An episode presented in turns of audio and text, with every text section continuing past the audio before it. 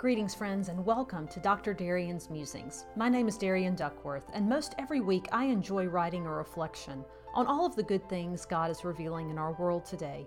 This weekly podcast is simply a reading of that post, an audio version of the written musing. I serve as a Methodist pastor in Mississippi and hold a doctorate in end of life care. My ministerial passion is companioning individuals and congregations in seasons of grief, death, and dying. The views expressed are mine alone and not those of my employer or denomination. My hope is that this somewhat weekly reflection will give you permission to pause and reflect on God's goodness for a few moments, to hear His voice, and perhaps see Him at work in a new way. And now, let us listen to Him together. The Olan Mills Photo Session, October 11th, 2022. When my parents tell me we're cleaning out and decluttering, I know to expect one of two things. Number one, for them to text me a photo of something long ago forgotten.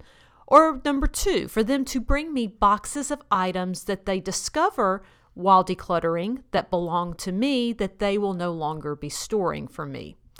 Thankfully, now that most all of my stuff is now in my house and not theirs after multiple trips with those boxes, option one is more common.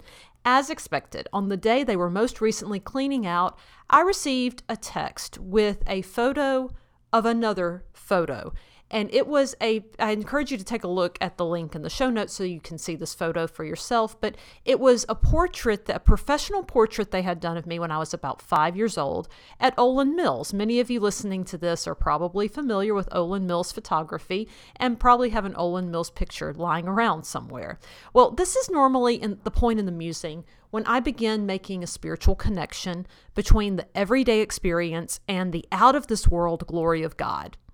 But I'm not doing that today. There's a proverb that says a merry heart does good like a medicine, and other proverbs talk about just being joyful and laughing. So let's just take a humorous pause this week. And I would like to do so by breaking down some questions that I have all of these years later from my 1980s Olan Mills photo session. And again, take a look at the link in the show notes so that you can appreciate these questions a bit more. Number one, are we in Narnia here? The rug that I am sitting on looks a little like it could be the fur of Aslan the lion. Now, I hope no animals, fictional or real, were harmed in the creation of this rug and this artificial landscape, but I do have some questions. Number two, how long did it take my mother to straighten my hair in this picture? Not to mention, naturally curly hair does not go well with the above the shoulder length that I am showing off in this picture. I'd bet 10 bucks that it was a frizzy helmet as soon as we walked outside of the studio and back into the Mississippi heat. Number three, who decided that a sideways fake column is a good armrest for a five year old? I guess no sofas or pillows were available in white that day. Maybe there was a theme of a Grecian play that they were going for. Number four, is someone singing Winter Wonderland in the background? That's a lot of white, and the closest thing we'd get to snow in the deep south is what you see in this picture. And number five, where are my feet?